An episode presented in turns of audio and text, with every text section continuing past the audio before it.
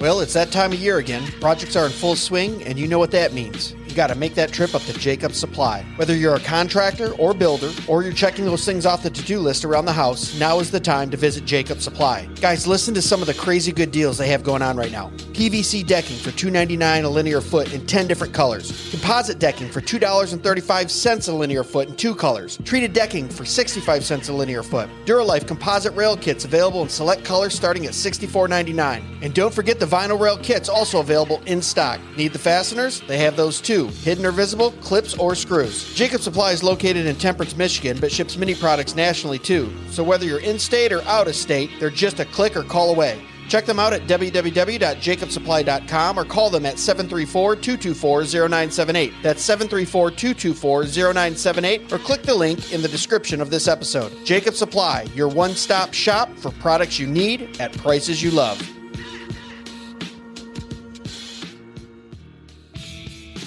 Hey guys, you got to join us at the Thank God for Bitcoin 2024 conference in Rocketown, Nashville, July 24th and 25th. Last year was phenomenal, and this year is going to be even better. G.K. Chesterton once said, I never discuss anything else except politics and religion. There is nothing else to discuss. Given how secular our current world is, this might sound strange. We can think of many things that don't initially seem political, but whether we recognize it or not, religion and politics define the playing surface and rules that govern our lives and actions. And money is one of the most powerful tools in enacting the wills of both government and God. Although we all use it, few Christians have a rich, biblically grounded, historically informed framework through which to understand what money is, and consequently the effect it necessarily has on how we think about economic issues. Well, that won't fly at this conference. We're talking stewardship, dominion, and the economics of glory with some of the biggest names around. Speakers include Michael Foster, C.R. Wiley, Dr. Ben Merkle, Dr. Glenn Sunshine, Nate Fisher, Jordan Bush, and many, many more. You won't want to miss this lineup. This is one of the most intellectually packed, theologically sound, and all around good time conferences you can go to this summer. So go to www.tgfb.com. That's thank God for Bitcoin, www.tgfb.com, and get your tickets today or click on the link in the description of this episode. See you there, guys.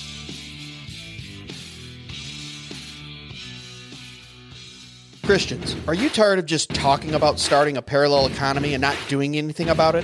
The WorksBase Conference is the catalyst you've been waiting for. Join us this June 28th and 29th at the Hilton in downtown Fort Worth, Texas. Engage with leading Christian thinkers like David Bahnsen, C.R. Wiley, Steve Jeffrey, David Reese, and Andrew Krapushets. They'll share invaluable insights on how to actively integrate your faith with your professional life in ways that really matter. These leaders are not just thinkers, but doers, shaping a Christian approach to business that makes a real impact. This event is more than speeches. It's a vibrant networking hub for Christian professionals and entrepreneurs eager to create substantial change. It's an opportunity to forge meaningful connections, explore new business opportunities, and collaborate in a faith driven environment. Don't miss the highlight of our networking opportunities the exclusive speakers Dinner. This is a premier event where you can dine with our speakers and other influential guests, deepening relationships and discussing ideas in an intimate setting. We are also actively seeking partners who are passionate about building a Christian economy. If you're interested in collaborating or sponsoring, we'd love to hear from you. And make sure you join us for beer and psalms for some relaxed fellowship and let's turn our faith into action together. So reserve your spot now at www.worksbase.com. That's worksbase.com or click the link in the description of this episode and be part of building building a dynamic Christian professional community. Let's move beyond talk, fellas, and start creating the change we want to see.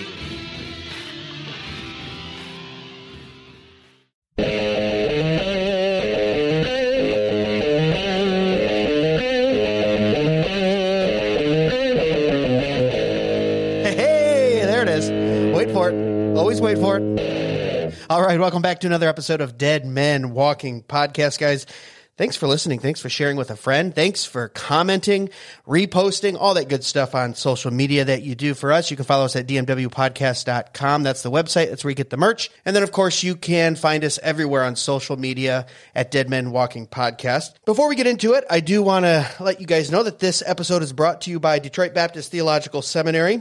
They have got a Rice lecture series. They're out of Detroit, but they have a Rice lecture series featuring Joel Beeke. I met him down at G3. He's a great fella. Uh, absolutely love him. He is with the Puritan Reformed Theological Seminary, and they're going to be having a lecture series that's free, you guys free. You don't pay anything in Allen Park, Michigan. So if you're a listener that is close to Michigan, Ohio, Indiana, you want to make the trip up to Allen Park, that's at March 18th. It starts at 8 a.m. in the morning. There's still some seats available. We only have a few more days until the event on March 18th.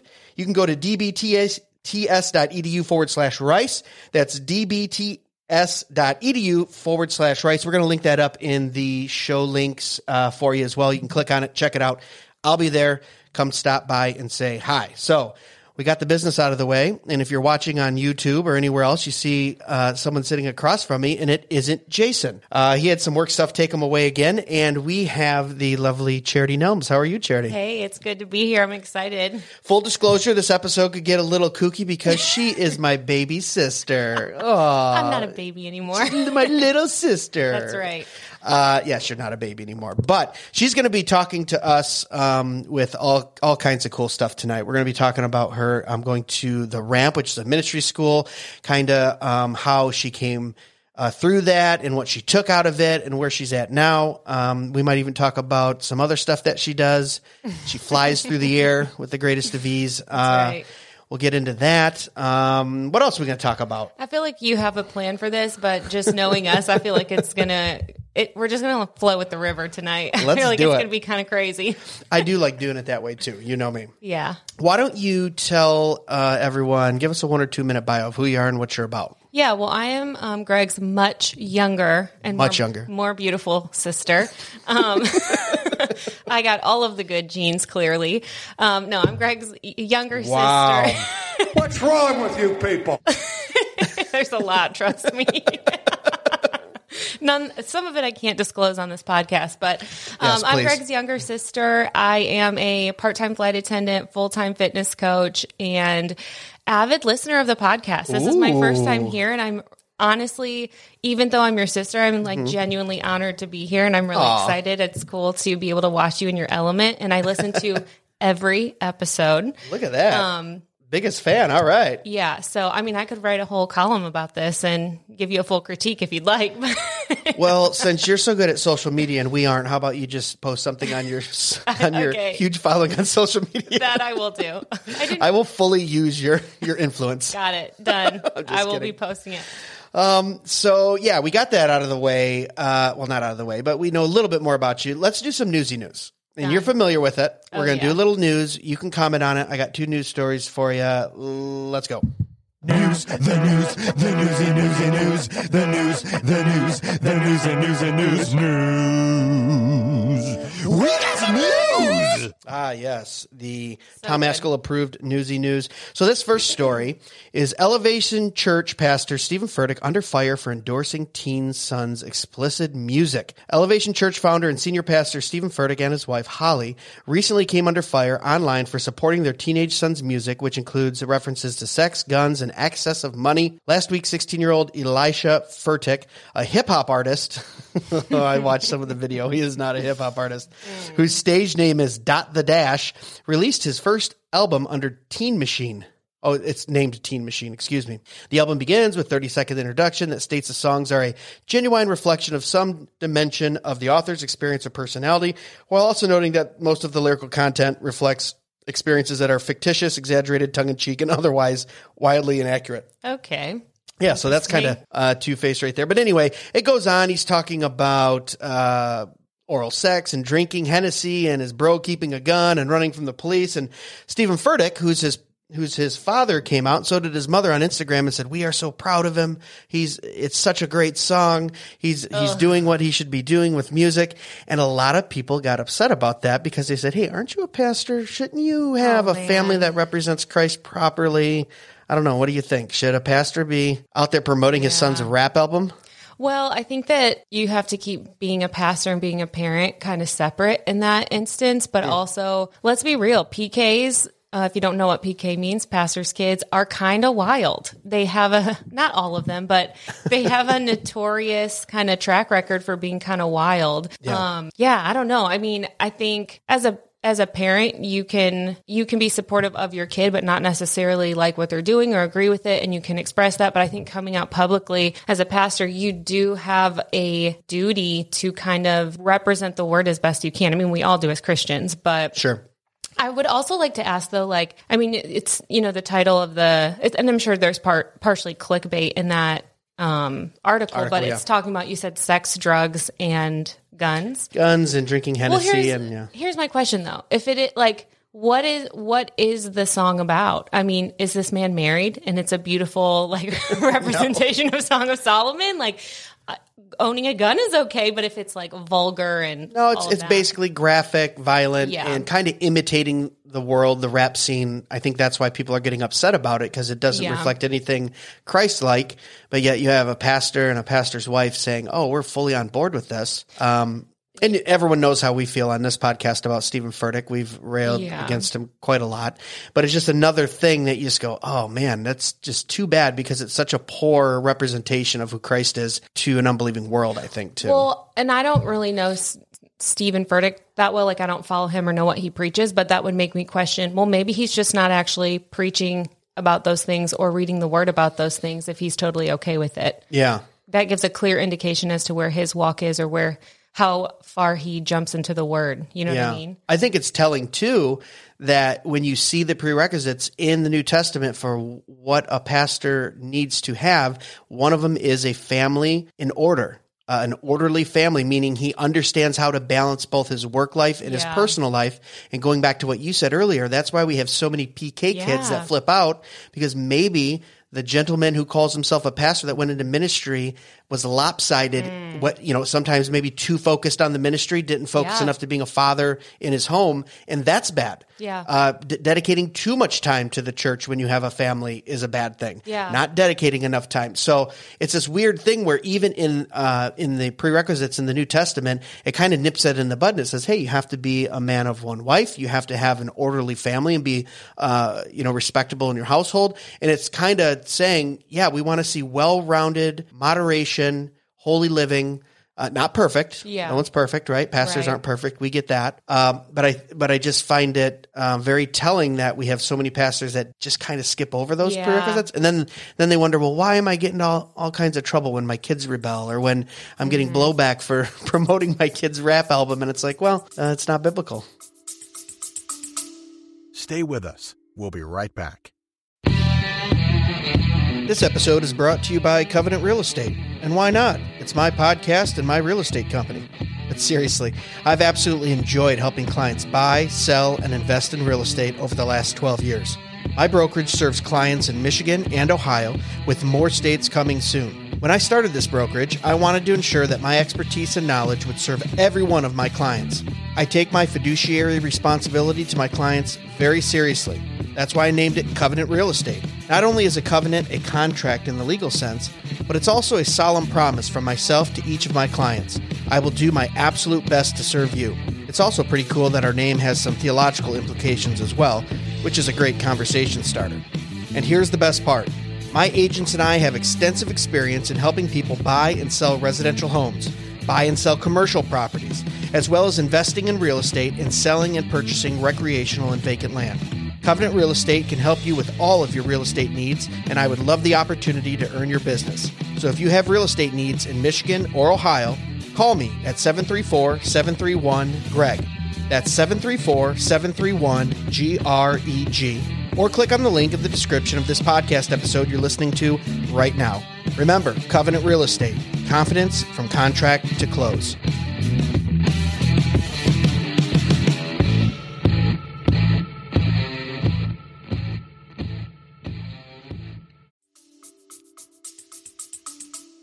Yeah. Well, I wonder, you know, what the line is too of like obviously having a family in order. Cause if I'm being really honest, I think if, if we use that as a prerequisite of having your family in order, 75% of pastors probably would be fired. Yeah. Realistically. Um, and where is the line of having your family in order, but then also, you know, his son is his own person and can make his own decisions. And he might go, I mean, uh, we've probably had our own experiences where we've gone against things we were taught you know, Sure. and have to come all the way back around the, you know what I mean? Come Sure. all the way back around. So what's the line for him? What What's I the think line most there? scholars they say usually it means if still living in the household, a, a- age of adolescence, things like Yeah. that. Obviously, when That someone sense. becomes their own adult, you know, John Piper's struggling with this right now. He, he- his son Abraham has Mm-hmm. uh, has stepped away from the faith, renounced it, deconstructed, as they said, and now not only I hate that deconstructing but rallying hard against his father and and Christianity. But he's also 25 years old. Yeah. Um, and and he's allowed to make his own decisions. So I, I think it's different, but this is kind of going above and beyond that. I mean, he's out there promoting an album that is Yeah, that the, is so the promotion of it is absolutely like no. I would, I if I was in that congregation, then I would be questioning. Okay, exactly who am I? Who am I following that has uh, some type of covering over me? You know, and is this really wise for me Yeah. to sit under this person? Well, I would hope they It's would a have no that discernment. Right. It's a no for me, Alex. And for okay, those reasons, I'm out. will not be investing. this is the, the Shark Tank episode. oh yes, I watched it before I came over. All right. Sometimes I do get caught up into those on YouTube. It'll be like a six minute clip, and it's like, why didn't they invest? And the clickbait gets me, and then I just end up down a rabbit hole Mm-hmm. Oh, of yeah. watching Mark Cuban yell at people, and you know, I- Mr. Nice wanting royalties, and is it Mr. Nice? Wonderful. Mr. Wonderful. Sorry, Yeah, that's who I'd do a deal with. you would do All he cares about is money. I'm in. Let's do it. right. Yeah, you're there to make money. Yeah, no, absolutely. I don't care if you like me as a person. Can we make money from this? Well, he's smart because he is about Yeah. reoccurring in perpetuity royalties. That is the way you make money in the United States and So most true. globally too. also, just a side note, I offered our dad a royalty deal, but he didn't take it. Wait a minute, what? I offered him a royalty deal to pay for my real estate, um, my real estate agent license, and I told him I'd give him a, a, a royalty deal on every house that I sell in perpetuity. And he said, he said no. Well, he said, actually, that's a pretty good idea. Let me think about it, but I've got, I haven't gotten a, real answer. So, he, he he he should do it if he's smart. yeah, because Golly, that's well, that's what a broker is. So as a real estate broker, that's what I do is I say, hey, you can come work for me, but I'm going to take a percentage out of every check you make, or you can pay me a flat Okay. fee eh, for as long as you work for me. all right. Well, So that's he's a form of and We'll talk about it later. we'll talk Like, about it off camera. We just Shark Tanked ourselves. I just found a new investor. Oh my gosh, you're hilarious. Um, so the second news story, we'll go on and we just got two here because then we'll get into it. Um, this one I covered just because we do a lot of tech stuff. We like to talk about Elon Musk. We like to talk about Ooh, yes. tech censorship, all that. This one I found uh, funny because interesting. Excuse me, because my wife uses DuckDuckGo. um, same. Samantha, the uh, you know, and she's just like down with Google. I want my privacy. They give me better search results, right? Yeah.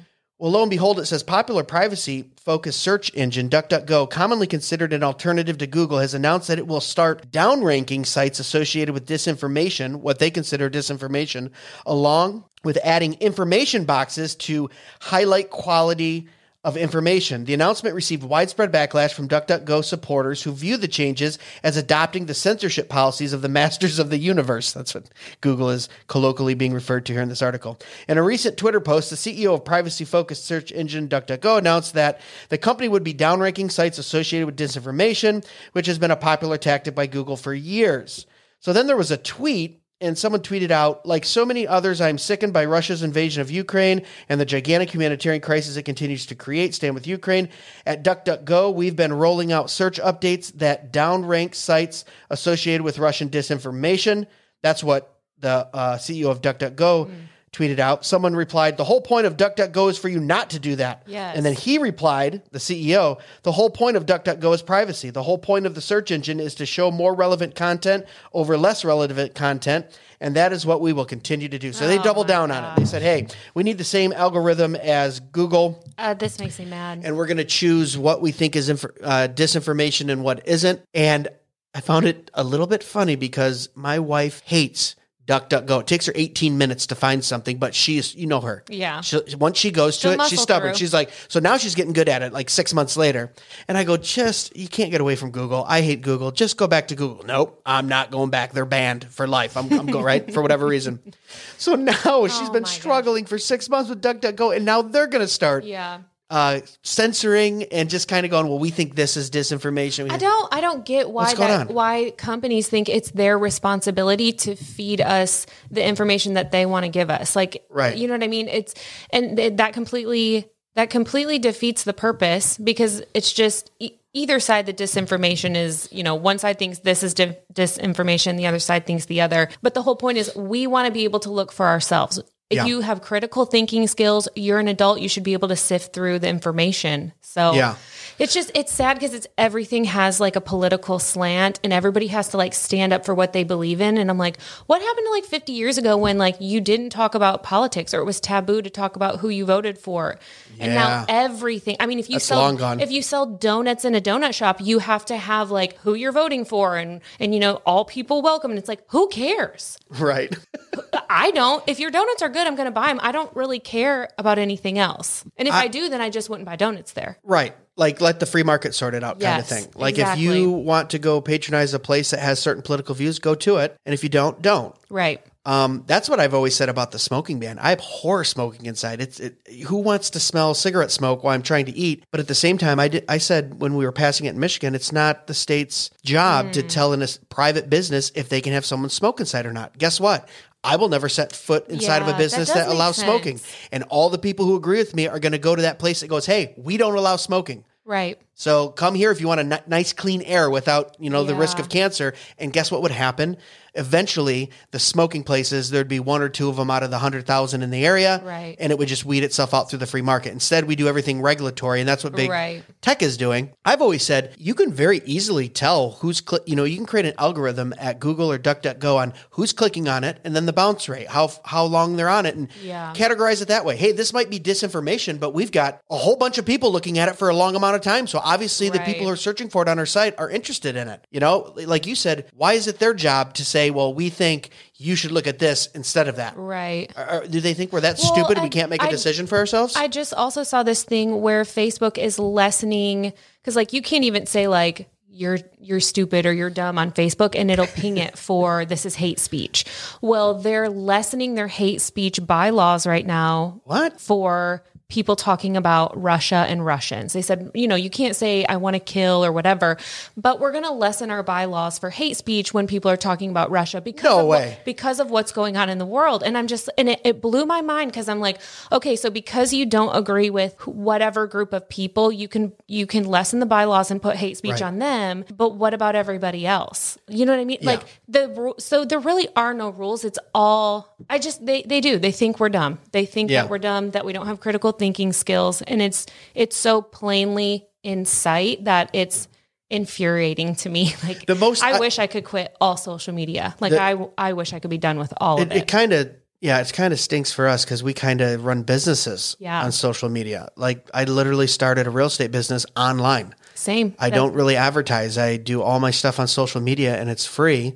Well, I say free, but I'm selling myself to Yeah. Facebook. They know everything about me. It's your livelihood. Yeah. Um, the most ironic thing ever is that progressivism and leftism is about, they say they're about tolerance and equality. Oh, and it's the all. two things that they're not about. No, Unless you disagree with them, then, you know, there's no such thing as equality or tolerance. absolutely. That's crazy. So we got a third news story in there. So we should go look that up, there you guys. If you're listening, go check out the Facebook and the hate speech and picking a group of people. yeah. I'm vi- okay. Look, I'm just going to say this. This might not be popular, and you guys might send me all kinds of hate mail. But I'm really starting to go. Okay, let's see. All of big tech, all of uh, The news. all of the news, uh, George Soros, um, all of the Bilderberg people, the elites, all of the uh, BlackRock. it's all owned by BlackRock. they're, but they're all on Russia's. They're all against Russia. And I'm like, well, wait a minute. Now Russia's not. Now Putin's a bad dude. Yeah. Okay, so let's not get it twisted.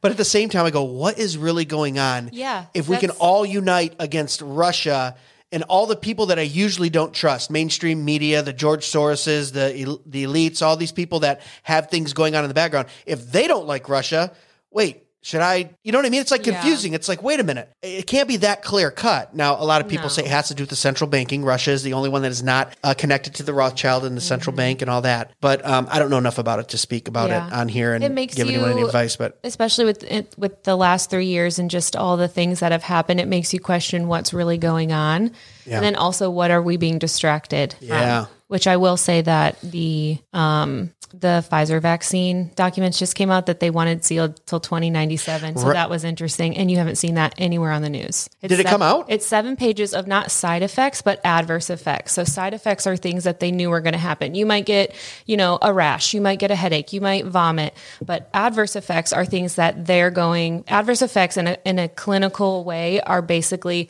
we had no idea this would happen. And there are seven pages of it, which Wow. is crazy Yeah, and that's being covered nowhere, huh? nowhere. And Pfizer fought to have it. Um, they they didn't want it released till 2097, which is interesting because by then all the people who have taken a vaccine, not saying I have or haven't, none of your business, but all of those people would be gone. Yeah. They'd all be dead. It's a full generation. You know, Yeah. like it's so nuts. First- Wow, that is crazy. All right, sorry, I'll get off that. New, I like it. we got all kinds of news stories in here. All right, let's wrap it up. That was the news. And that was the newsy news. Thank you, Jason, who's not here. uh, so uh, let's get into it. So tell us a little bit about your experience at the ramp. Maybe at first tell people what that is. Yeah, Um, I remember you going there it was a few years ago. several. Is it several years that ago now? Right? Yeah. Um, man, time flies. I know. And tell us a little bit about that, and then tell us a little bit about like what you learned from that, maybe, or I don't know. We'll just see where it goes because I was so interested in that because they do have a very well. Tell us about it first, and then we'll start talking So about it. So I went to the ramp, which was started by Karen Wheaton, who was like this Southern gospel singer essentially, and um, started just kind of like a youth ministry, which then over the years transformed into a ministry school. So um, the ministry school was run um, mainly by Damon Thompson for the first few years, and then you had people like Micah Wood, Casey Doss, um, and and several leaders that kind of taught classes. And really, it was about um, people who wanted to go into ministry and either some type of leadership, maybe like a, a worship pastor, um, or even start a business, but it be kind of ministry sided or ministry led. Um, and so it was really just a ministry school to go for two years and kind of um, learn, be under, you know, these teachings and covering and that sort of thing. I say covering because that's such like a niche word Yeah. um, for that sect of Christians or denomination. But it was technically a non-denominational uh, school that I uh, I went to for two years, and it was interesting. So it's definitely more of like a Pentecostal based school. Um, lots of gifts of the Spirit being used and that sort of thing in those sort of teachings. And I I want to start this by saying that I am very grateful that I got to go there. I made lifelong friendships. My relationship with the Lord grew. I learned a lot but I learned a lot, both good and I would say probably some negative. I've I saw some things that, um, it, especially being on kind of the inside of a ministry, that I went, okay, so this is how things work, this is how things look, this is how things are run, at least here. But then I've seen that repeated in other ministries. So Yeah. It was really interesting. And I think one thing is that, at least the way that we, I'll say we were raised, was um, on more of the Pentecostal side of things, on more of now being older and having a more, I would say, well rounded opinion and walk with the Lord and experience. We were raised in more of what I kind of like to call emotional religion. Yeah. Where there is so much emotion involved. How are the drums being played? Is there music at the altar call? Is there an altar call? Are people crying? Are you yelling? And and there was a Is is there a demon in the Cabbage Patch doll? yeah. oh God. Don't get me started on that. Um, so it, it definitely had more of that kind of vibe to it in some cases. Now in classes and things, a lot of the word was being preached. That's where I learned the most from some of the most well-rounded, I would say, pastors and speakers that I've been under. But then there were also people that came that I remember sitting there going, This is not it. This is Right. not, this isn't Jesus. This feels like a show. This feels like you're getting kids in their early 20s who have come, have flocked here either to be in ministry school or because they have serious issues Sure. that they're struggling with and this is their last hope or last chance and you're kind of preying on that you're kind Yeah. of getting them to this emotional state so it was really interesting to go there and live in that for two and a half years and then to come out of it and what i've oh. seen come out of it and what i've seen even my fellow classmates and where they're at it's Yeah. not what i expected not what i expected at all Mm. Yeah. So was there a lot of because here's here's what I usually find. Tell me how accurate this sounds to you because we really haven't talked about this too No. much. This is crazy. People are I'll say going to be hearing no one has ever asked me about it Really? No. Okay, well here we go. So I find I've been finding uh, guys that might that either I even hate to use the word mentor, but maybe that I'm mentoring or they're a little bit younger than me, and you know they'll come to me and they'll say, "Yeah, I w- in my early 20s, mid 20s, and I, and I had this too. I was at a certain spot and I was so zealous for the Lord." Yeah.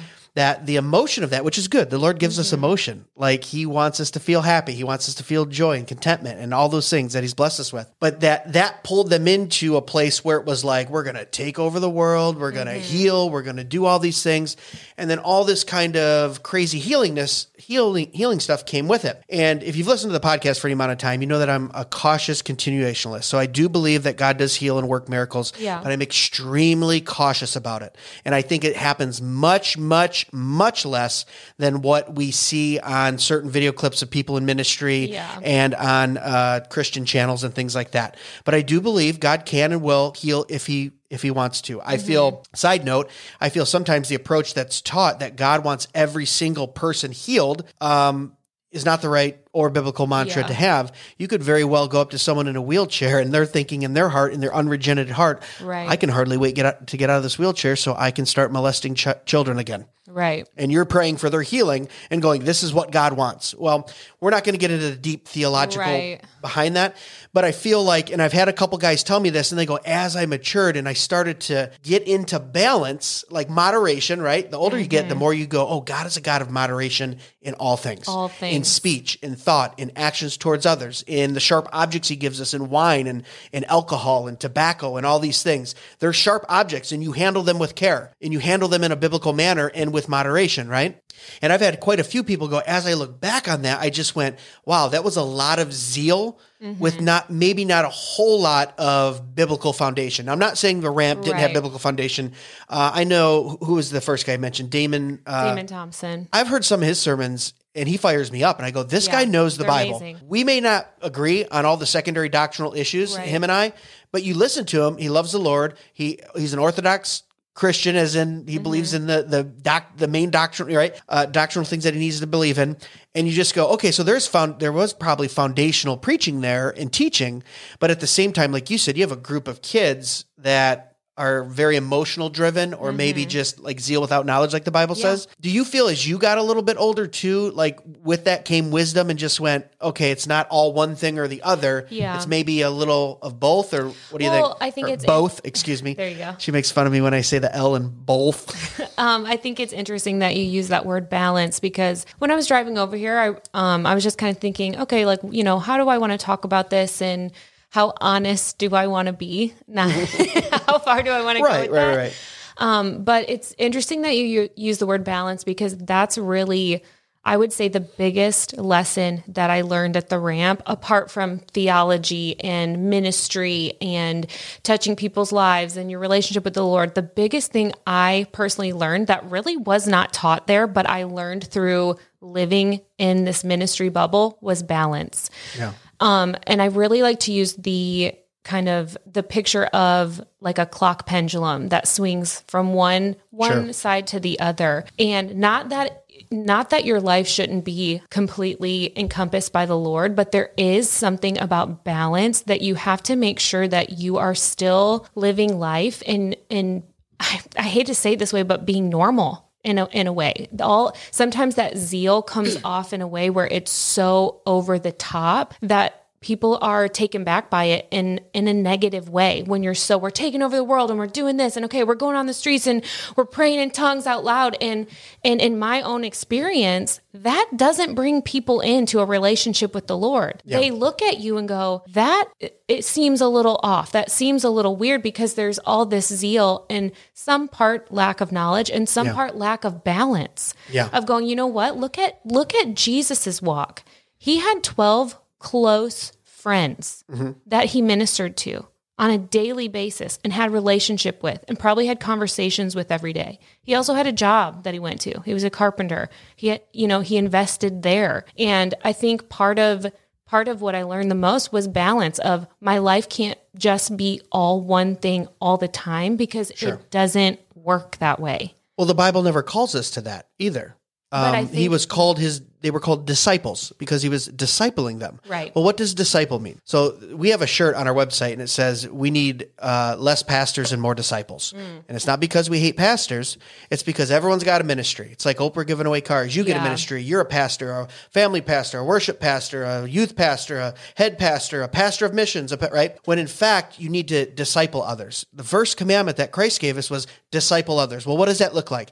That is a long, intensive, drawn out thing. That's not a emotional, hey, I'm going to pray for you Yeah. two seconds on the street and then move on. That is 7, 10, 15 year relationships with a person, maybe showing them how to run a business, maybe showing them how to be financially sound, showing them um, the love of God unconditionally when they're going through hard times in their life, like mentoring them. That's what discipleship is. Right. And through that discipleship, he says, what? Disciple nations and preach the gospel. Gospel is the second thing we preach.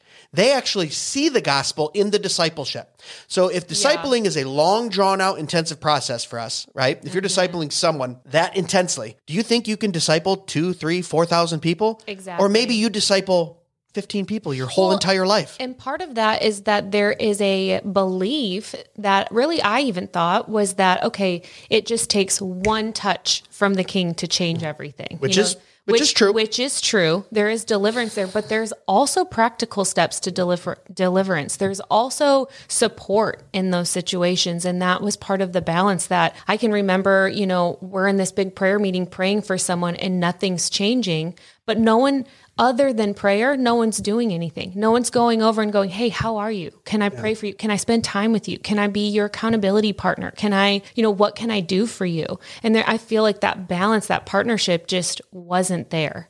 Yeah. Because there's a, a part of it that where you're talking about this long drawn out process of really investing in people. I think there's also an idea of, oh, well, if I just pray for you at an altar call where you're crying, you're delivered. It should be done and over. And then when that person walks away and maybe they're different for a week or two, Yeah. but then maybe slide back into things that they thought they were delivered from, that can be really damaging. Sure. You know what I mean? Yeah.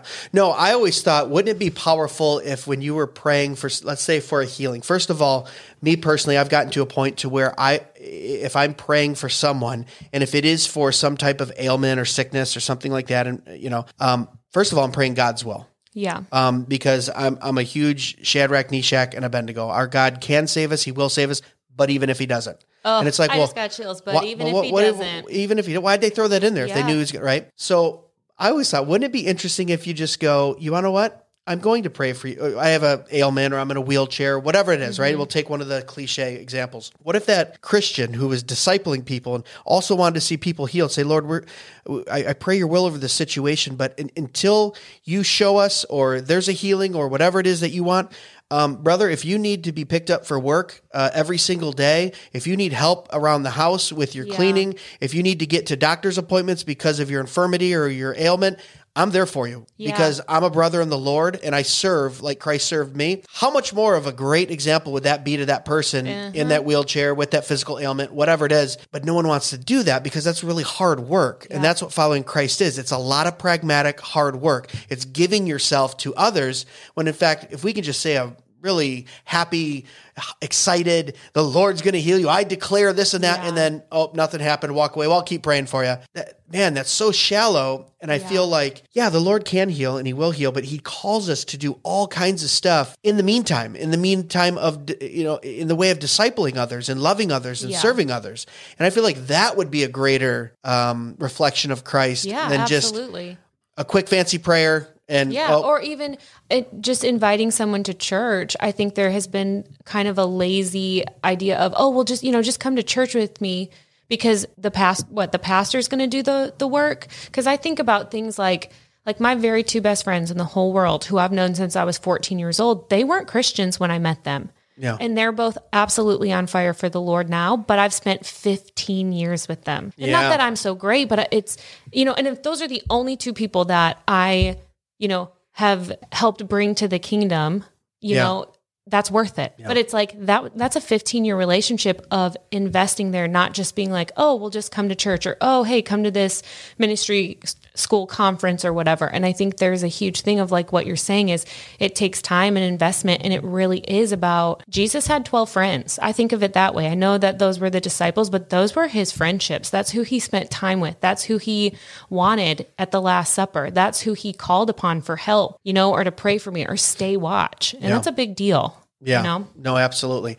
I think there's a drop off too when you do the um you know, you, well, first of all, I agree with you. It's not our, it's not the pastor's job to save your friend. Like they should be looking to you in the interactions that you are having with them throughout Right. the week and going, uh, yeah, I want to know more about this thing that you believe, the thing you call Mm-hmm. the gospel, because it's reflected in your life, right? And they're ninety percent of the way there, if not already saved, because people don't realize Yeah. we're in a seeker-friendly generation. The church is not for sinner, is not for the unsaved. Yeah. The New Testament church was set up, the ecclesiastical gathering of the brothers and sisters were for those that were saved. It was for fellowship and to uplift through the preaching of the gospel. Now we've made it, hey, let's have half the church believers and let's bring sinners every week that don't know anything from anything. And hopefully the preacher has a really good 25 minute sermon Yeah. and they'll get saved. Now look at, can the Lord use anything? Absolutely.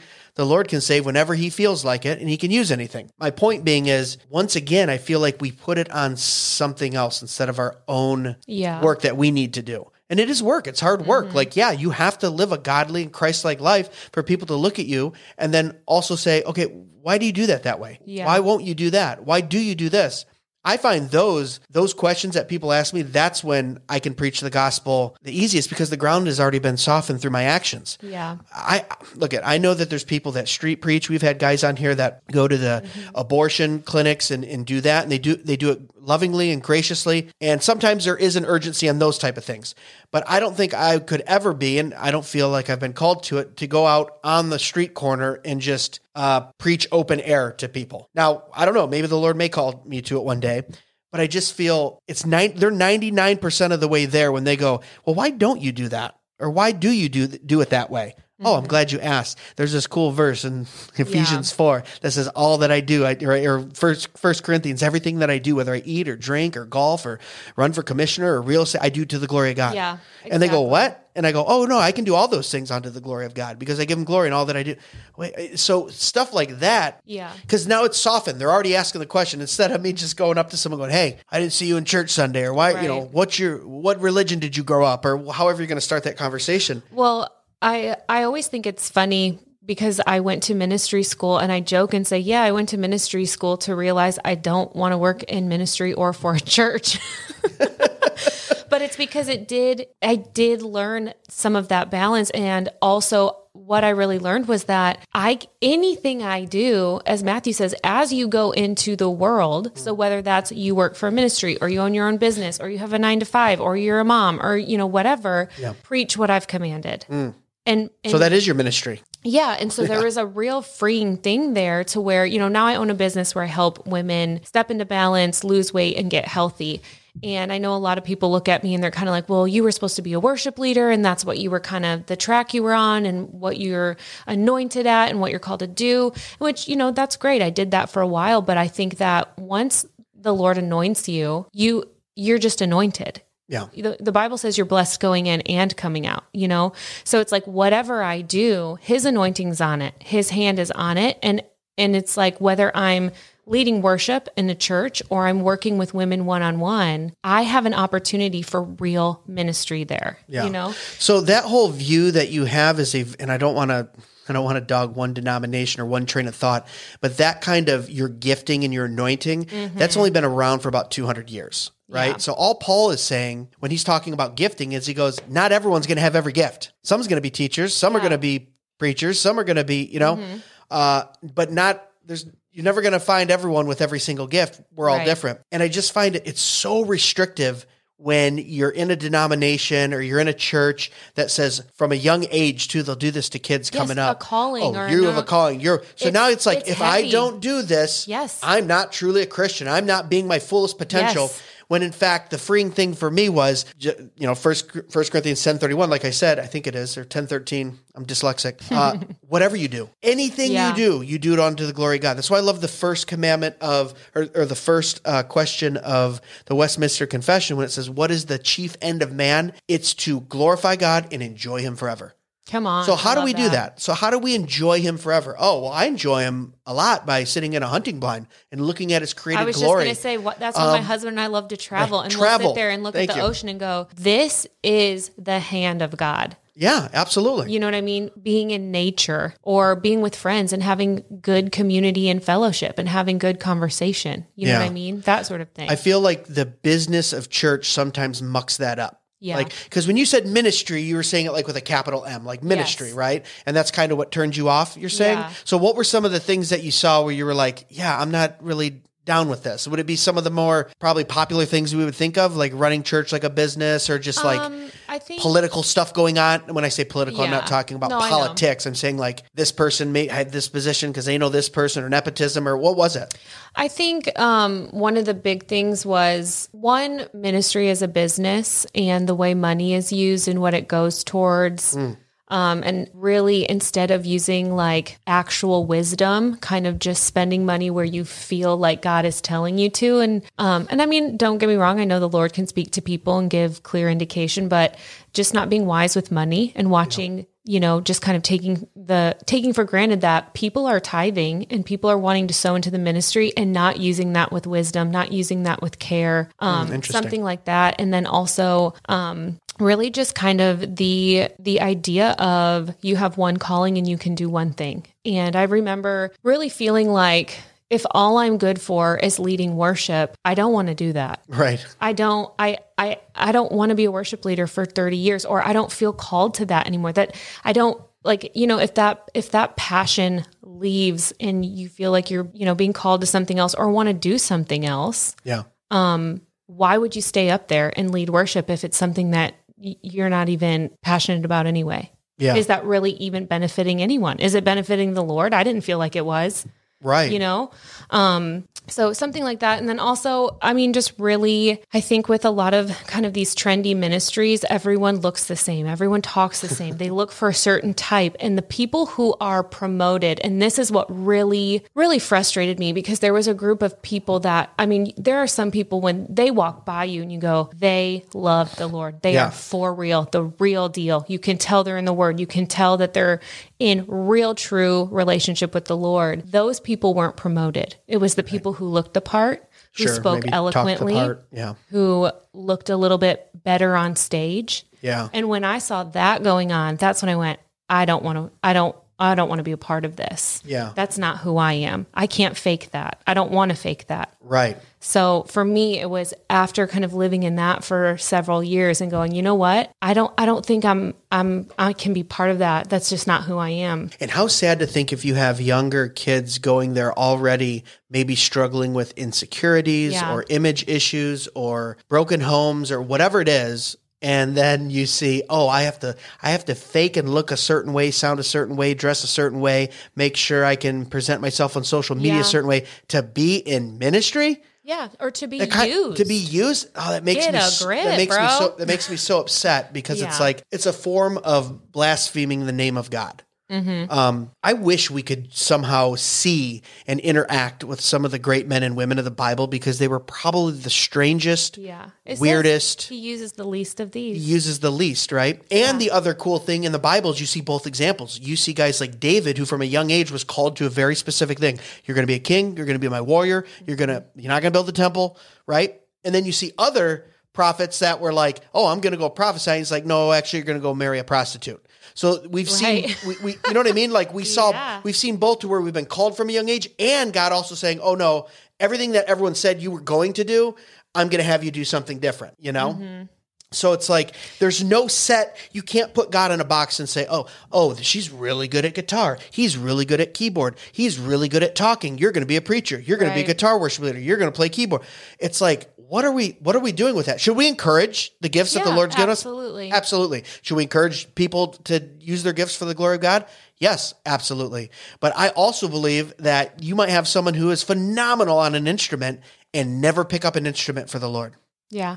And the and you don't know how the Lord uses that. It might be the fact that the way they read music or interpret b- the beautifulness of music that they can use that in teaching. They can use that in their uh, personal uh, relationships with people. Like we, we so put God in a box because we're so stupid. We just go, oh, that person can't see, so God wants them to see. That person can play the piano, so God wants them to play the piano. And you go, who are you, oh man, it- to say how God's going to use any gifting or any person? Well, and it also says that, you know, we see things through basically a fogged glass or a fogged Mm. window. And I listened to this really amazing podcast one time by Tim Dilena, who I love. And he was talking about how we need to be grateful for the things that the Lord protects us from that we don't even know about. You Yeah. know, maybe someone took a left turn when they were going to take a right and slam into our car. You know, Right. just things that you're, the whole idea of things that you're kind of protected from. But that's this, that's the same kind of philosophy as we don't know why someone is blind or why they're not getting healed when you pray for them. Yeah. And, now- and in all honesty, how I feel now at this point, it's none of your business. You don't Right. need to know.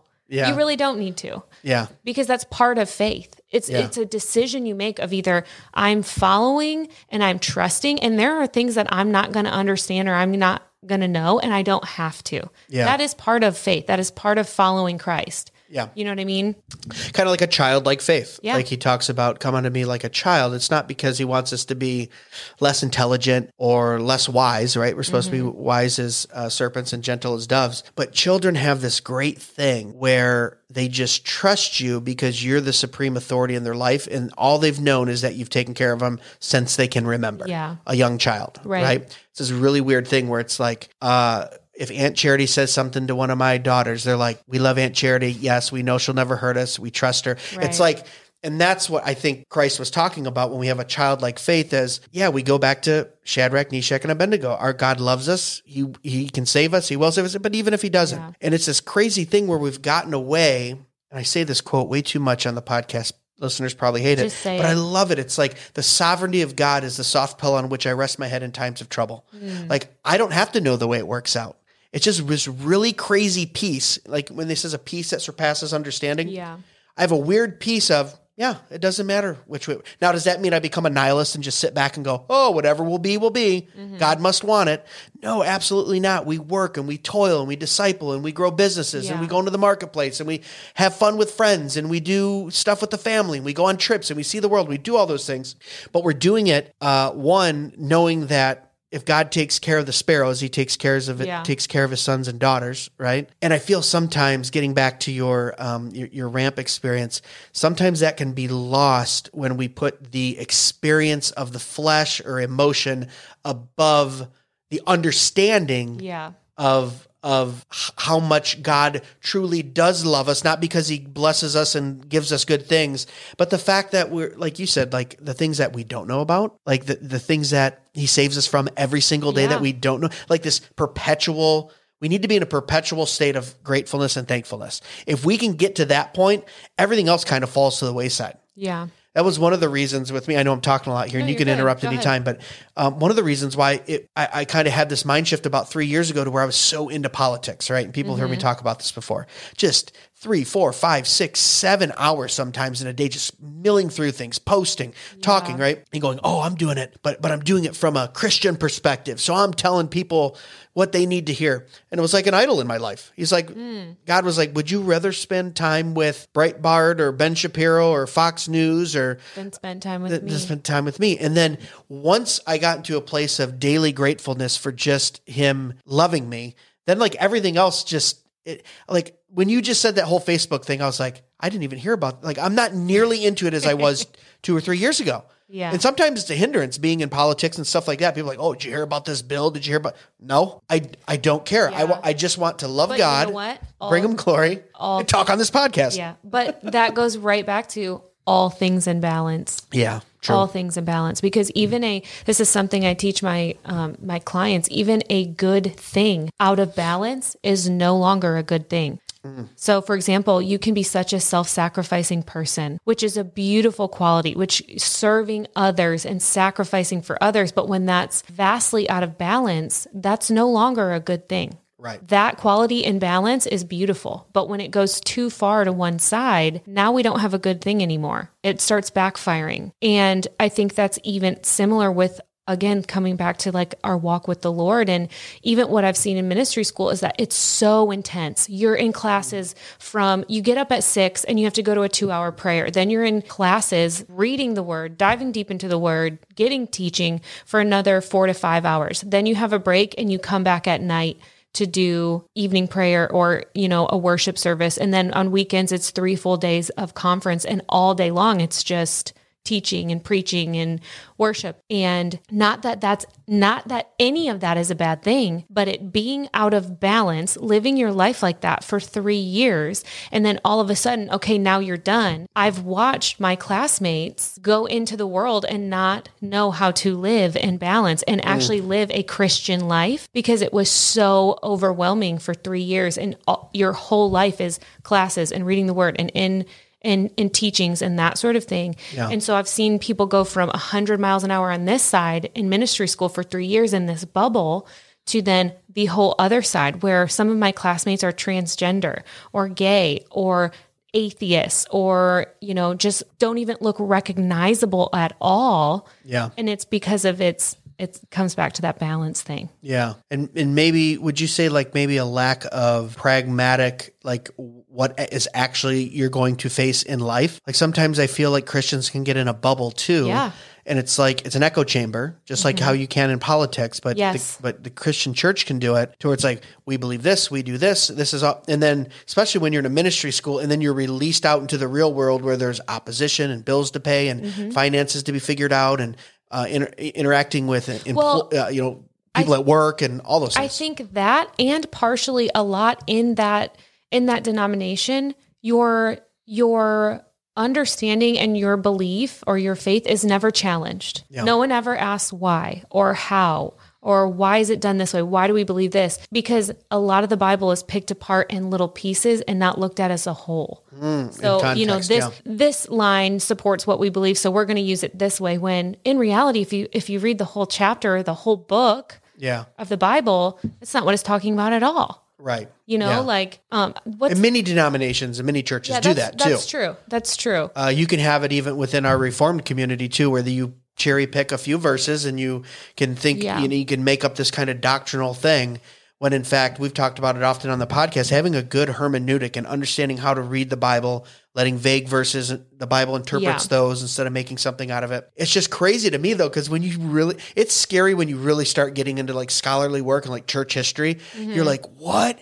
That whole thing that I was taught was based on one oh, guy in a Oh, field saying that, and then we just ran with it. Yeah. You know, the early church fathers didn't believe it, the disciples didn't believe it, Christ didn't talk about it. And it's just crazy Yeah. how far off we can get when we just don't let the when the word be sufficient. Yeah. You know, Well, and I think that's why yeah, the word has to come first over experience in my Yeah. opinion. And Yeah. that's one of the big things too is that if your faith is only built on experience, a lot of those experiences are are manufactured in my opinion Yeah. at these like hipster churches. Right. I yeah, and I'm just that there's a point in life where I I went, you know what? I'm not wasting my time on that. Yeah. I'm not I'm not a part I don't want to be a part of that. I don't want to be a representation of that. I want to be a real representation of Christ. I want to know the word. I want to know what I believe and why I believe it, not just because I had an experience at a church and I cried and I felt all lovey-dovey inside. Yeah. You know, even with my own experience of um and you can cut me off if you don't want to go here, but um my No, own experience of I dealing with an eating disorder for a decade, for 10 years. Do you want to know how many altar calls I went up to and prayed and cried and oh it's going to be different and you know what it wasn't different. Do you want to know how many worship services that I led and then I would go purge into a toilet? Many Right. it was not until it really shifted from okay experiences and just and you know it's going to be different tomorrow and and you know um, if i cry enough or feel enough until it was this is about the word it's about balance there is practical application to deliverance and to following christ it's not just about showing up on sunday and crying during the worship service Right. it is a practical walk Yeah. you know what i mean Yeah. No, that's good. sorry No, I, i got real serious yeah, man, you got me all uh, emotional. Just well, the good kind of emotional, not the. Yeah, I just- But no, you're you're so right though. I mean, got, yeah, it's like Wow, you just said so much of this. It's like five places I could jump off on. But yeah, just going from because it does such a hindrance. You live in that, and then you know, even had Jason uh, talk about it so much when he was in that of like, what have I not done right?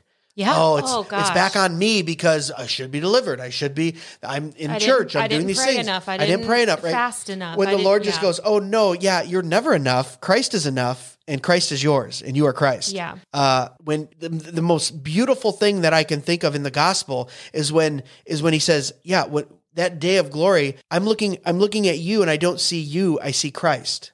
Mm-hmm. Like we've seen this all the time. Like uh, John Moffat was on last year, and he just goes, you know, when you read through the Bible, it's like all are all have sinned. You can't measure up. You're not good enough. And he goes, yeah, that's the point. Yeah. None of us can. The point is Christ has come. His righteousness is imputed to us, and therefore we're enough. And it's like, oh wow, what a weight lifted off my shoulder when I finally realized, oh, there's nothing I can do. It's a reality There's check. nothing I can do. Yeah. It's like filthy. My righteousness is like filthy rags. So as good as I try to be, God says that's like filthy rags. When you try to do something good on your own, and it's just so. The reason why we talk about these things too on the podcast is I feel so heavy-hearted when I see people stuck in that. Mm-hmm. It's almost like a type. It's like you remember how like we. Well, you might not have remembered because we're there's nine years between us, but like the very legalistic Oh, kind yeah. of church we went to when we were younger. And then we went to kind of the more Toronto blessing, Right. Mm-hmm. Pentecostal, whatever, like a big swing.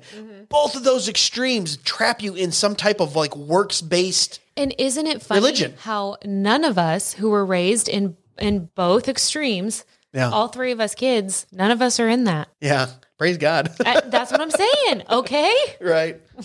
Right. It it doesn't you can't stay you can't stay in that forever because it's not balanced. It's not it's Yeah. not because I think in all reality too, like just knowing you and knowing me, like I want truth. I want to know what's real. I don't I don't want this fake stuff. Yeah. You know, and I feel like there's a lot of fake stuff out there, what we see on TV. And I'm just, I'm tired of cool church Yeah. and hipster church. I'm Yeah. over it. I don't, I don't have to have coffee and like cool snacks in the lobby and the pastor wearing tight jeans and like, you know, denim jacket for the worship leader. I don't care. I don't need a light show. I don't even need cool music. yeah. Like my favorite worship um, pastor that would come to the ramp, all he does is he takes the Psalms exactly and just Yeah. puts them to melody. Absolutely. And it was the most powerful, beautiful thing. Then yeah. don't even get me started on modern worship, though. It's just sad and depressing. So, Yeah. Our guys, our listeners probably don't want to hear it. They're like, every week you guys get into. do you? We kind of touch on it because Jason and I are both musicians. We both have that. Yeah. Like, dude, I'll sit down and I'll take a psalm, I'll compose music to it, and then I'll worship the Yeah. Lord with a psalm, him and I on the piano. And that, that goes farther than any uh, pop kind of produced, engineered, sounds beautiful Yeah. worship song. Uh, that I've heard on the radio or anywhere else. I said radio. I don't even listen to the radio. Uh, streaming, Yeah. but it's yeah. Mo- modern worship is is getting well, I'll say this one thing. One of the things I loved that I learned at the ramp is that there are, I want to say, nine different words, Greek words for worship. So when you see the word worship in, um, well, the word worship in the Bible is used like over a thousand times, Yeah. and then there's nine different Greek words for it. So one might mean one thing, and one means, and one might mean like clapping your hands loudly. One might mean whatever, but the one that's used like 97% of the time, so like 900 times in the Bible, the word worship actually means to get as low as possible. possible. Yeah, prostrate. Yeah, So when we sing all these songs like, you know me, and I'm just having a hard time, but you're there, like, Yeah. that ain't worship, honey. That's Right. not worship, is you are better, you are more. I don't deserve it, but Yeah. you still love me yeah, that is getting as low as possible so to to show the chasm of Yeah. how far that's real worship Amen. like that's that blows my mind so it's hard when you know i went to a, a church recently where there i i don't listen to any modern worship i listened to a little bit maverick city i love rita springer she's awesome but she's kind of old school and that's why but we were singing this song and it just kept repeating you know me you know me and i'm like i'm standing there going well duh you created why am i telling my creator you, You know, know me. me. Yeah. He knows that. He Yeah. knows every hair on my head. I don't Yeah. need to tell him like what what are we doing here? Just making ourselves feel, a better, certain way. yeah. And that's that feeling thing where I go, this isn't it. yeah. Not real. One of my favorite memes I saw is someone saying, "I- "I just." You know, I didn't really like worship this Sunday. And it was like, good, it wasn't about you. Oh, thank- You know what I mean? Like that's how you want to respond to those people. I just didn't get anything out of worship. Well, good because it wasn't about you're you. not supposed to get anything. You are only supposed to give in worship. right. Okay. Okay, let's change gears here a little bit because All we've already been going an hour. Oh my god. Flies by, doesn't feel like it? it's been like five minutes. For those of you sticking in uh, to the episode this long, you're going to be uh, gonna, there's going to be a special treat because I want to do two fun things with you. Okay. First of all, I do want to get some secrets from you because you're a flight attendant. You fly everywhere. Could you give us like two or three things that either uh, like super annoy you that passengers do? Okay, that's like 500 things. So That's either that everything- or everything you do. or or the flip side, things that you could do maybe even as a believer uh, to that that a flight attendant is a flight attendant Yeah. still or stewardess? What are Flight we supposed to attendant. right? That that could help them. That little things maybe that you would go if you just did that, that would make our job a little bit easier, and we wouldn't have to like ask you or do it for you or I don't know. Okay. Give me some examples. Yeah, what do you think? This is on the fly too, so guys. So things definitely not to do. Um, and I think every flight attendant would probably say this number one: do not touch us or poke us in the hips or butt when we are walking down the aisle. such a weird angle you it guys happens are at. all. It happens to me every single day. And it's like people forget to use their words. So just say, excuse me, or pardon me, or raise your hand if I'm in your eye line or whatever, or eyesight. But um, What do they do? Just reach out and like poke yeah, you? just like, but the thing is, is they're sitting and I'm standing, so it usually lands right on about my hips, which is just super uncomfortable. Don't, Right. And and just don't touch anyone. You don't need to touch anybody. right. Why are you touching? There's 228 of you. You're close enough. Like, don't touch me. Just talk. Right. Um, the other thing probably not to do, and I like to use this example, is you know, for everybody listening, whether you work in an office or you work in a cubicle, or maybe, you know, you have everybody, when you go to work, you usually have a spot that's kind of like your workspace, right? Right. I do not come to your cubicle, who I've never met you, and do my full yoga routine. right. Like, just the, the amount of are, space. are we not dressing up enough on the plane? What do you mean? No. Are people coming no, in barefoot? it's- No, well, that happens too. And I always say that. That ain't water on the floor in there. gosh. and some still choose to go in without Oh, shoes. That's on them. Um, but what I mean by that is when people come back and want to, like, you know, if you want to stretch or whatever, we totally get that. If you ask us and just Wait, like, hey, do you, you mind serious? if I do you mind if I just stretch back here? Usually we'll be like, yeah, sure, go for it, and we'll go do a trash run or walk up to the other. Wait a minute. Are you saying people actually go into the space where like the little kitchen areas Yes. and where you guys are and they'll do they a full stretch? stretch routine and like the amount of butts I've had in my face. And all I can think about is like if this person farts right now, I'm gone. I'm done for. the hatch is going to So get blown open. Yeah, don't love that for me. Things- Wait a minute. I'm, wait, this blows my mind because I didn't know this happened. I've been on a lot of happened to me flights and I don't night. really I don't really pay attention to what's going on uh, in the back end. So people will come in there. Will they ask you No, first? that's what I'm saying. Just ask. They will come in and just start doing it. They'll lean all over our jump seats and stretch their back, or they start doing like a full yoga routine. Those things are only like three foot, four foot wide. Those rooms. yeah, and on my airline, which I won't mention, they're like a foot and a half. they're real small.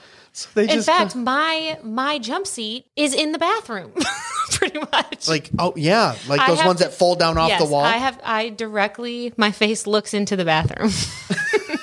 so if someone has to go to the bathroom, I have to get up. Are you serious? Yeah, I can't sit down the whole time. That is so awkward. So we don't love that. What we do love is when you sit in the seat uh, printed on your boarding pass. Wait, people don't sit in the seat that's on their boarding pass? yeah, it blows my mind because there's only one airline in the world where you just like randomly pick your seat, which is Southwest. Every other airline in the world, you have a seat, it's printed on your boarding pass, and it's also calculated for weight and Wait, balance. Uh, because you put in your weight. No, you don't put in your weight. You well, if your bags you do. Your the bags, yes, but that that's exactly. So if it's a light flight or we have certain open seats, They- it is calculated for what's in the in the um, belly of the plane and where people are sitting on board. but what happens is one person will just be like, "Oh, you know what? This seat looks better. I'm going to sit here." So they sit, It'll all even out. yeah, they sit there, and then. Nine times out of 10, which this blows my mind because this is not my personality, but nine times out of 10, people will come up to that seat, see someone is sitting in their seat, and so they'll just go sit somewhere else. Oh They- heck no! They don't want to be like, if you're in my, my seat, I'm gonna have to excuse me. Right. But nine times out of 10, people don't do that. So now we, now we have two seats off. And what happens is there's a chain reaction. and we only have about 35 minutes to get you all on board. And we're the, your flight attendants aren't being paid for boarding. So chop, chop. Right. and it's like a chain reaction of nine people all in the wrong seats. So No. just if you want to bless us as flight attendants, sit in your right just seat. sit in the seat, print it on Wait, your who? pass. I okay. I'm getting I'm getting so schooled here because who doesn't know in this day and age, like baseball games, sporting events, movie theater, they all have assigned seating. Who isn't sitting? It's it's partially. And if you do, like it's when you were younger and you're like, "Ooh, I'm gonna try to sneak up closer It's the- to yeah. first base with after halfway through the concert, can I get down?" Like that's when you don't sit in your seat when you're cheating. they try to do that too, but you're not in a stadium. You're in my airplane, and I know exactly where everyone's supposed to sit. How are you getting a better seat in a Well, people, little plane? you like, know, if they like, they'll see like an exit row open, or they'll see oh, like you know a row, exit where there's like a middle seat open. But so even poor man's if- first class. Yeah, if you do want to ask, just ask your flight attendant and be nice, and we'll usually move someone. You know, we'll move you. But Crazy. yeah, Oh, we learned something new. Mm-hmm. we, All right. Oh, go ahead. No, go ahead. I was gonna say the last thing. If you bring us treats on board, we will always upgrade you and give you free drinks. Treats. What kind Oh of yeah. treats are you talking If- about? Like if someone brings us like a bag of chocolate, or someone brought me like a reusable Starbucks cup with like a face wipe in it, I was like, you can have whatever you want. That's hilarious. Yeah, Yeah, because it's like a little it's just nice. Because because the way you do it too, like you fly, then you lay over, then you or you might like do two flights Oh, in a day, we'll right? four flights in a day. We'll be stuck on an airplane for 18 hours and you don't get to get off to have a hot meal. You get the snacks you brought in your lunchbox for four days in a row. No. So when someone brings something on like that, it's like life changing. I'm just gonna come in with a hot plate. I got fresh steaks going. Dude. Who wants medium rare? Like, sir, you We can't have that on a plane. And the flight attendant's like, no, let him stay. yeah, we, we had He's someone, got baked potatoes. I had someone one time bring Chick fil A nuggets. And when I say we all were like almost closely wanting to worship that person, I was like, all right, guys, we got to calm down. We're going to think that we're like, That's all took was some Chick Fil A nuggets. oh man, that was as close to heaven as you can get. Right. Yeah, especially if you're living off peanuts and snacks in your lunchbox. Beef jerky. Oh. You're like a sur- you're like a survival man or why I'm something. trying Just to go on water and Survivor. beef jerky. There you go. All right, let's uh, let's put bookends on this. We're gonna play a little game uh, as we head out. For those of you who have stuck in, we've got um, a fun one, and Woohoo. this little song is going to explain it to us. Welcome back to another episode of Pastor or Motivational Speaker. Today, Charity will be read random quotes, and she must determine if it is a quote from a sermon by Steven Furtick of Elevation Church or international star and motivational speaker Tony Robbins. And here we go. This is going to be awesome. All right, here we I'm go. so pumped. I've got nine of them right here on the pad, and I'm going to read you the quote. And just like the intro said, you have to tell me is this a quote from a sermon from Steven Furtick? He's kind of getting a lot of attention on this uh, podcast. I, I'll did, send I it didn't to plan him. it this way. Let's tag him in it. the news we do after this. So, uh, yeah, I didn't I already had that news story before this happened. So, is it a quote from a sermon of Steven Furtick or uh, a line from a motivational speech from Tony Robbins? And I think most people are familiar with Tony Robbins. yeah. Uh, pretty popular. He's he's known everywhere. Okay, here's the first one. Ready? We got nine of them. Let's see if you can get the majority of them or all of them. okay. Transition is where transformation happens. Sounds churchy already. Does it? Keep going. Wait, is that That's the- it. That's the whole quote. Say it again. Transition is where transformation happens. I'm going to say that is Steven. That's churchy. You got it. Yeah. All right. Steven is good. We'll I give you a star church that one. Okay, number Covering. two. Your past does not equal your future. I'm going to say that's Tony. Oh my gosh, she's two for two, you guys. That is Tony. All Listen, right. I've sat in in a lot of churchy sermons. Okay, we're testing it. Number three, identify your problems, but give your power and energy to solutions. That's Tony. Oh, I knew you'd get that one. Yeah, Okay. that one's- three for three. I thought this was going to be harder. Number four, it's what you practice in private that you will be rewarded for in public.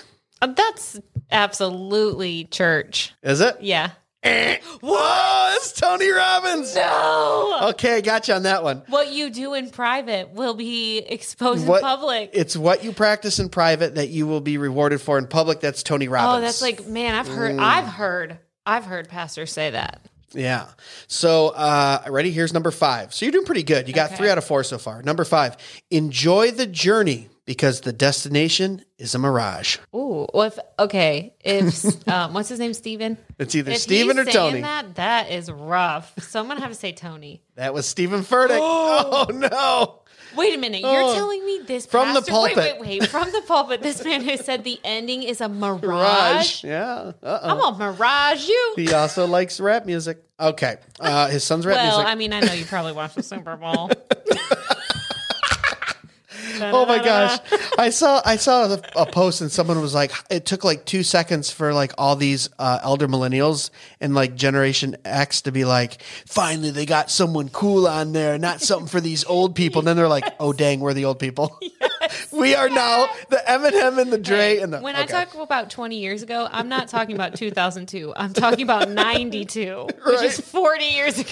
That's insanity.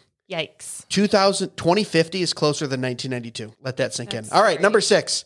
Ready? So oh, you're on a run here. You got two wrong. Let's get let's get back on track. All right. Audacity is not an activity. Audacity is an approach. Tony. Oh no, that's Steven Furtick too from the pulpit. Shocked. Okay. All right, number seven. We got three going more. Oh. to this church? The oh. Kardashians? Kinda, yeah. They started right. their own church Here, did they? for tax purposes. you said it so nonchalantly for tax purposes. I hate myself for knowing that. Look it up. Oh my gosh. They're, they're going to ruin it for the rest of us. All right. Uh, number seven. The voice you believe will determine the future you experience. The voice you believe will determine the future you experience. Now, is that something you'd hear in a sermon from Stephen or something that Tony might say to a group of people? I actually don't hate that one, Okay. but I think that's Steven. we got that one right. She's back on track. Yeah. All right. We got two more. Okay. Number eight, the reason we struggle with insecurity is because we compare our behind the scenes with everyone else's highlight reel. You? So cheesy. it's got to be Steven. Uh, that one is Steven. Yeah, I You're don't getting like them now. Okay. All right. Last one. Ready? And I think, what do you have? You have one, two, three, four, five. So you already got the majority. So you're good. This Okay. is going for six out of nine. Live life fully when you're here. I thought you were going to say live, laugh, love. Live, laugh, love. I was like, that's laugh, love. Hobby Lobby. You were right. That was Hobby Lobby. Okay, wait, say- Live life fully when you are here. Is that Tony Robbins or Steven Furtick? Tell, or Steven. Nope, that was Tony Robbins. Dang. Oh man, that was good though. So you got you got, but you did get five out of the nine. So you did get the majority. But I'm outraged by some of those. Isn't that crazy though? How hard it is sometimes to tell the difference from someone who's supposedly Yeah. preaching the word of God versus uh, a motivational speaker. Same thing in Which- a lot of the case. Here's a funny thing, not funny, but here's something that I when I was googling quotes for this, there are multiple pastors that say preacher and motivational, Motivational speaker. speaker. I didn't even know that. I'm getting like too old or something. I didn't know that. Now you just label it all the same. Yes, I didn't know that either. It's I guess when I was reading it too, it's so you can do like non religious events. You can go to like a corporate uh, business and you can be a motivational speaker with a positive outlook and you you know you're not going to cuss or talk about anything Yeah. that's not uh, PC. You know, crazy. All right, so Charity, tell everyone where uh, they can reach you on social media if you want. You don't have to, but if you want them to follow you or check you out or see what you're all about, you got any social media plugs or anything Yeah, going on in your life? Follow me um, all social media platforms. It's just my name, Charity Nelms. Fit. Um, yeah, you Mm-hmm. Charity follow me on Fit. We'll link it up. Instagram. There's a YouTube. There's a TikTok if you find it. But yeah, if you want to follow me, you absolutely can. If not, no big deal. Could they reach out to you? Do you do anything in your business with fitness for women that are like across the nation? It's just not Yeah, I do in every- a certain area, right? Everything online, and I help women just that have struggled with their weight, um, learn healthier habits, and really step into a healthy, balanced lifestyle and lose weight in a way that doesn't suck. That's the truth. Is that your lo- is that your official? it is one of my greatest prides in my business is that when women tell me this was not miserable, this actually felt really good, and I felt amazing through the journey. So, Awesome. heck yeah, man! Usually losing weight really sucks. Tell me about it. Oh my gosh. Oh well, Charity, it was so good to have you here. I'm I'm glad I got to spend some time with my sis and uh, talking with you. Come back anytime you want. okay, Um, I just feel like uh, I'm blessed that you're my sister. I love you with my whole heart. And uh, Same. guys, we'll link her up to everything. Go check her out. Follow her. She's a fun person. thanks for having me. All right, Thanks, guys. Greg. As always, God bless. Bye. Be sure to follow us on Facebook and Instagram at Dead Men Walking Podcast for full video podcast episodes and clips, or email us at deadmenwalkingpodcast at gmail.com. None your biscuits. Be sure to check us out at dmwpodcast.com where you can purchase the best and snarkiest merch on the internet, support the show, and leave us a review or message. Dead Men Walking can be found on Facebook, Instagram, and YouTube at Dead Men Walking Podcast and on Twitter X at Real DMW Podcast. The Dead Men Walking Podcast is part of the Fight Laugh Feast Network. For exclusive show content, be sure to download the Pub TV app and become a member. If you're a business that needs to reach hundreds of thousands of potential customers in your demographic, podcast advertising might be for you. Send all inquiries to deadmenwalkingpodcast at gmail.com. None your biscuit.